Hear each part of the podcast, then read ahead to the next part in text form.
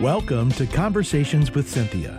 Cinthia Hiett is a Christian psychotherapist specializing in trauma therapy, couples, relationships, and personal development. She is passionate about your life and is here to encourage, teach, and inspire you to be your own best version. Find her online at cinthiahiett.com. That's C I N T H I A H I E T T.com. Now, with today's fresh insights, Cinthia Hiett. Well, good afternoon.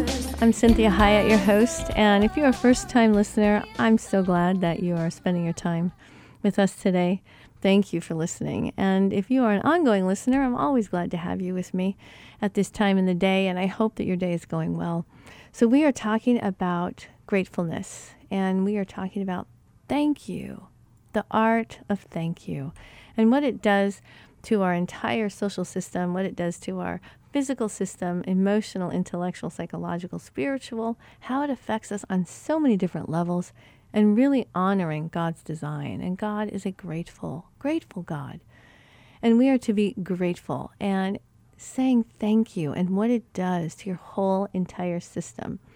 So I want you to think about, you know, this whole idea I gave you yesterday, all this scientific research about how gratefulness and writing gratitude lists and saying thank you, what it does to your whole system, and the battling of disease and depression, and, and really healing and encouraging and strengthening social bonds. So I want you to, to think about 20 reasons. I'm going to give you 20 reasons why you should be grateful for what you have. And this is really fascinating. This is all done actually in 2013. This was a study done by uh, Jared Wilson, and it he really looked at the world around us. And this was in, in 2013. And he says that in 2013, 660 million people live on less than two dollars a day. I wonder what that that amount is today. 660 million people live on less than $2 a day. 385 million live on less than a dollar a day. And I can attest to that. When I go to Africa, you would be amazed at what these people live on and how happy and grateful they are as a people. Then we have more than 121 million children are without an education. Wow, that gives us some perspective. 1.4 million children die each year from lack of access to safe drinking water and adequate sanitation. 15 million children orphaned due to HIV and AIDS. How about this? Close to half of all the people in developing countries suffer at any given time from health problems caused by water and sanitation deficits. Imagine Americans, how much we take for granted. Around 27 to 28 percent of all children in developing countries are estimated to be underweight or overweight. 870 million people worldwide. 870 million people worldwide do not have enough food to eat. A quarter of all humans live without electricity. That's approximately 1.6 billion people. How about this? Preventable diseases like diarrhea and pneumonia take the lives of 2 million children a year who are too poor to afford proper treatment. As of 2011, 19 million children worldwide remained unvaccinated. And worldwide, approximately 425 million children under 18 don't have safe water. 2.5 billion people in the world do not have access to adequate sanitation and roughly two fifths of the world's population.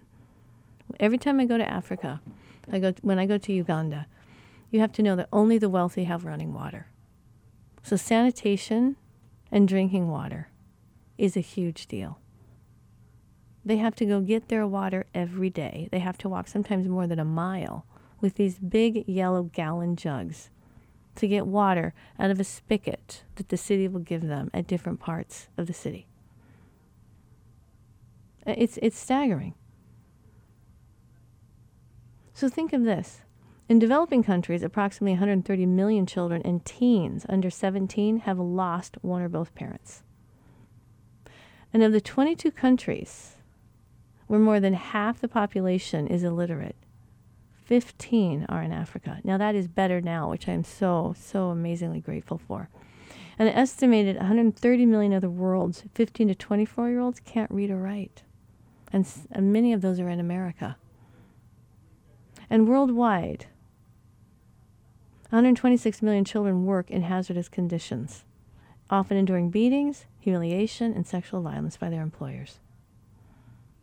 And 1.8 million people, most of whom are children, die annually of preventable foodborne diseases.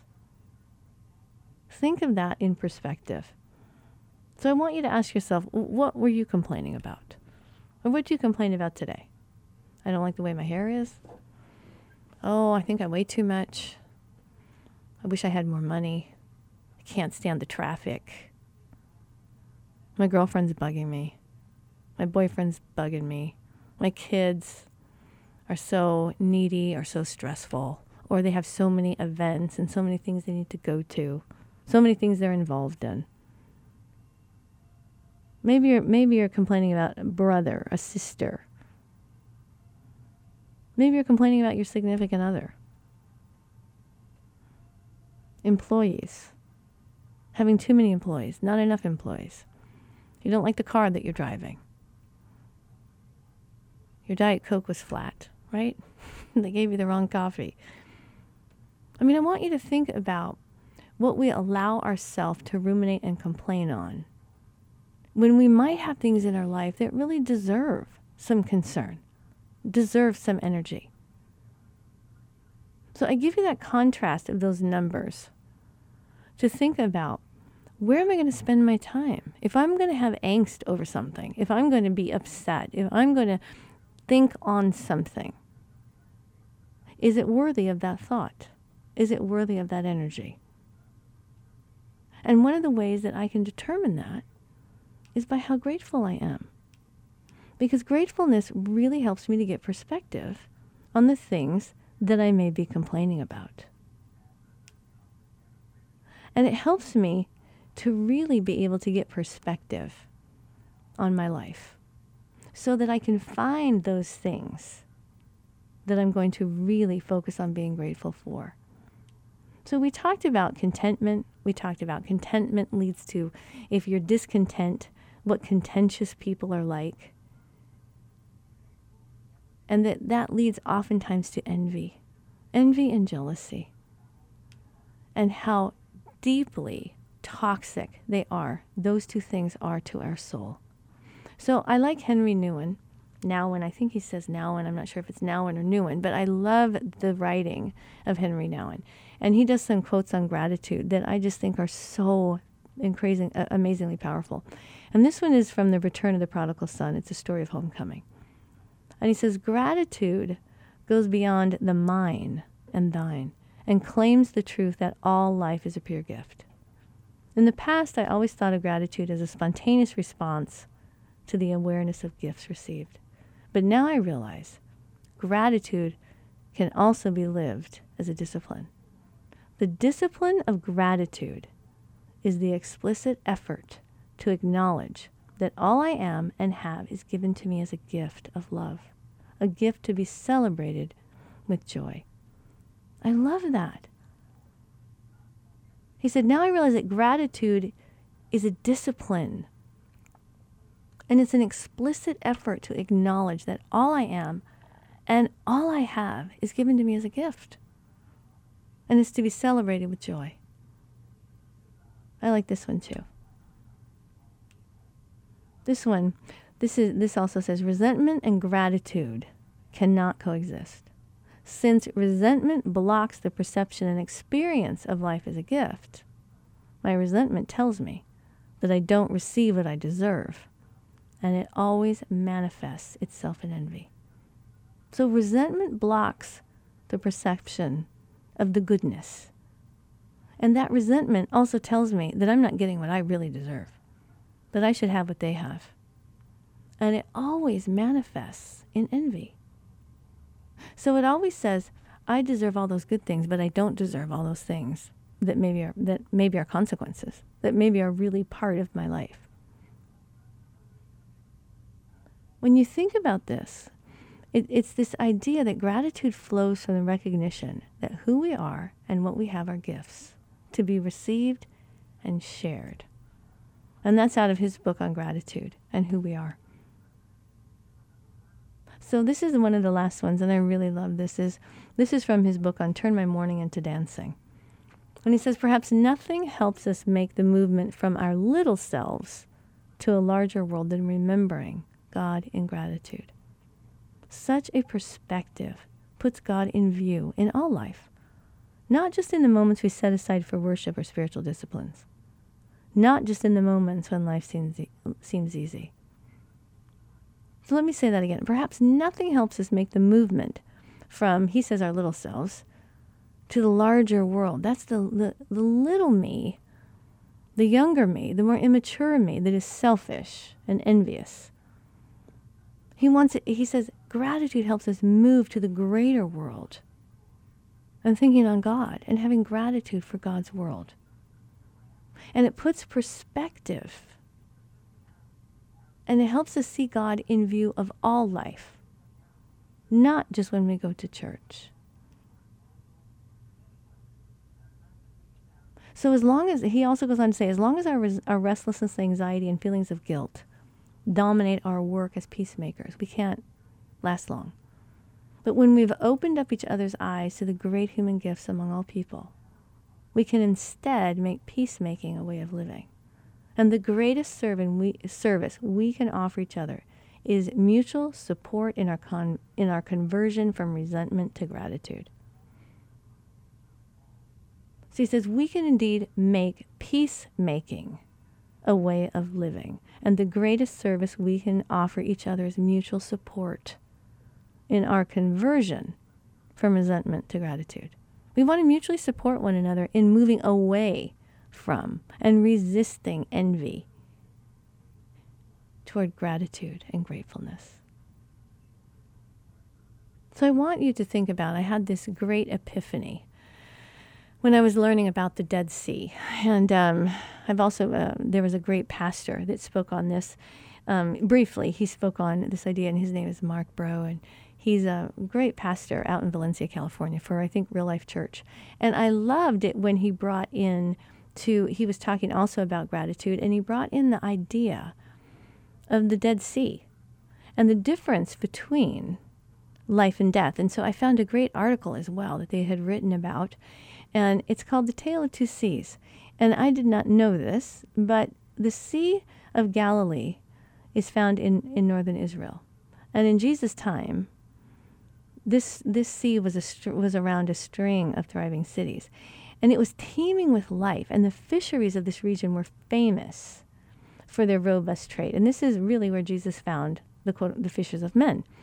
And it's the same sea where Jesus told the disciples to cast their nets to offer their boat, you know, to, to the side of their boat. And they caught so many fish they struggled to bring them all in. So the Sea of Galilee is teeming with life. And when you look on the map, you can see that the Sea of Galilee is fed from the north from the famous Jordan River, which is where Jesus was also baptized. And that river flows into the Sea of Galilee. That's where the water comes in, goes out. And so this is really important because the Southern Sea, which is the Dead Sea, is only in a quote unquote receive only mode. All the water flows in, none of it flows out. So, see, the Jordan River feeds the Sea of Galilee. The Sea of Galilee dumps into the Dead Sea. And so the Dead Sea is receiving this amazing water. But because it has no outflow, it's dead. So one sea is full of flow, the other sea is full of woe. So this kind of starts us thinking these seas are a lot like people. Many of us are Christians that have the same problem. We get the water of God's blessings, His lifeblood, His Son, His Holy Spirit. But what flows out? So, Jesus' intention is that the flow is out. And one of the ways we do that is through gratitude. If we're not grateful people, we really have nothing to give. And so, if we don't have this outflow of gratitude, which is thanking God's people and being thankful for what they do and thankful for God for what He's doing for us, how much He stabilizes us, how much He continues to sustain us, then we become dead. And so many people who hold on to everything they have and will not let anything, will not be generous and grateful. They have a scarcity mentality. They have a narrow focus because life is all about them. And their theology is that God is working for me. And God's sole purpose is to bless me and to take care of me, which makes for greed and envy. So when we think of this, we ask ourselves, I have a choice. Would I prefer to be alive or to be dead? And I'm not, I'm talking metaphorically. So I already can, I, I mean, I know what this feels like. It's like, yeah, I want to be alive, but what is the price for being alive? Here's the irony the more we try to hold the Jesus in, the more stagnant we become. It's counterintuitive to think that the best use of the Holy Spirit is let it go. But see, consider this. Even though the Dead Sea is polluted with chemicals, it could be swept clean if only there was one ongoing supply of fresh, clean water and it let it out. See, the Dead Sea could find life again if it would open up, if it would let it flow. So we have to remember that we get into this this grasping hands feel of we have a scarcity feeling. And that always is part of being ungrateful. The more thankful I am, the more I know I have. The more I know I have, the more generous I can become. The more generous I am, the more I get back. So we want to ask ourselves how do we allow that flow of gratitude? How do we do that? And that number one ways we do that is we first identify what we're grateful for and we practice that as a discipline every day and we use that emotional muscle to be disciplined so that we really naturally are grateful people. People that want to thank people, that want to give that gift that notice what people are doing for you, for others. See, we talked about Robert Emmons, and, and I love this. This is his saying. He says, Gratitude has never, until recently, been examined or studied by scientific psychologists. It is possible that psychology ignored gratitude because it appears on the surface to be very, a, a very obvious emotion, lacking in interesting complications. We receive a gift from a friend, from family, from God, and then we feel pleasurably grateful. But while the emotion seemed simplistic, even to him in his research, he said he soon discovered that gratitude is deeper, it's more complex. It's a more complex phenomenon that plays a critical role in human happiness. Gratitude is literally one of the few things that can measurably change people's life. I mean, that's phenomenal. See, so gratitude is the key to happiness. So we argue from a scientific angle. Happiness itself is a good thing. It's an implicit assumption that many of us hold is that happiness depends on what we say is happenings, that my happiness depends on what's happening to me. And what we find is that this whole idea of happiness really comes from gratitude. The more grateful a person is, the, the happier they are. And the benefits of happiness include higher income, superior work outcome, greater potential, greater quality of work, larger social rewards, more satisfying, longer marriages, more friends. You want to be around happy people, right? Happiness can be very contagious. Well, happiness, true happiness, does not come from all the things happening to me. Yes, can give me a moment of happiness. But to have ongoing happiness has everything to do with gratitude. Gratitude boosts happiness. See, this is one of the most powerful things for people to understand. The first study that Emmons did, he conducted with his team, and it revealed at the end of 10 weeks, they examined differences between the three groups of all of the well being outcomes that they measured the outset of the study. So the participants in the gratitude condition felt far better about their lives as a whole and were more optimistic about the future than the participants in either of the uh, other control conditions, which was nothing or being negative. So when they put it into numbers, they, came, they found that a 25% increase in happiness for participants that were grateful. Participants that kept a journal where they described minimum of five things they were grateful for were 25% happier than the other groups. So, what are you thankful for? What are you thanking God for? I, I have things I thank God for uh, frequently. So I want to say to you, what are you thankful for? I'm thankful for this radio station. I'm glad that in a world that's quite contentious toward Christianity and spirituality and sometimes psychology, that they are so supportive of this. I'm very thankful for my producers, Jeremy. I'm very thankful for my producer, Chris.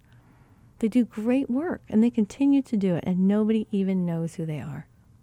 And they continue to do it.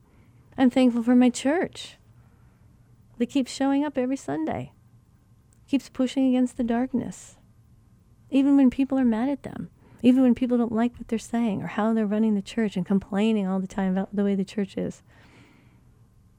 I'm, I'm thankful for my church that's not perfect, but it keeps trying. I'm very thankful for domesticated animals. I love all the dogs and the cats I've owned over the years. And I'm thankful that God makes domestic animals. They offer a different kind of comfort. You know, I'm very thankful for my friends. They continue to love me, even when sometimes I'm not very lovable. I'm thankful for my mother, who really works hard at being a good mom, even at the very, I mean, my goodness, she's been my mom a long time. She knows me very well. And I'm thankful she and my father adopted me. I'm very thankful that they did that. And I got to tell her that yesterday on Mother's Day. I'm, I'm thankful for my husband that continues to love me and live with me. and he's so supportive of the dreams and the endeavors and the things, the calling that God has on my life. I'm very thankful for clients that invite me into the most intimate part of their lives. And they give me the privilege of helping to change their lives and make their lives better. I'm thankful for Arizona. I'm thankful for the United States. I'm thankful for so many things. I'm thankful for God's grace, for His unconditional love, for the fact that He keeps hanging in there with His creation. So I want you to think about what are you grateful for? Who do you need to thank? Who do you need to say thank you to? And I don't want you to be shy about it. They may not respond well, but I don't care. I don't want you to care. Just do it anyways. Start this new practice of gratitude and thanking the people in your life. Thanking the ones that, that you love, that are good to you. And also to the ones that continue to support you. And thank God more than anything for your life. You are valuable, you are worthwhile, you are wanted, and God is very thankful that He created you. So I'm praying for you. Make sure you check out the website. Have a wonderful rest of your day. To hear today's program again or to share it with someone else, please go online, CinthiaHiett.com. That's C I N T H I A H I E T T.com. Conversations with Cynthia is heard daily at 3 p.m. and 12 noon every Sunday on Faith Talk 1360 KPXQ. Follow Cynthia on Facebook, Twitter, Instagram, and LinkedIn at Cinthia Hiett. Until next time, remember, be your own best version.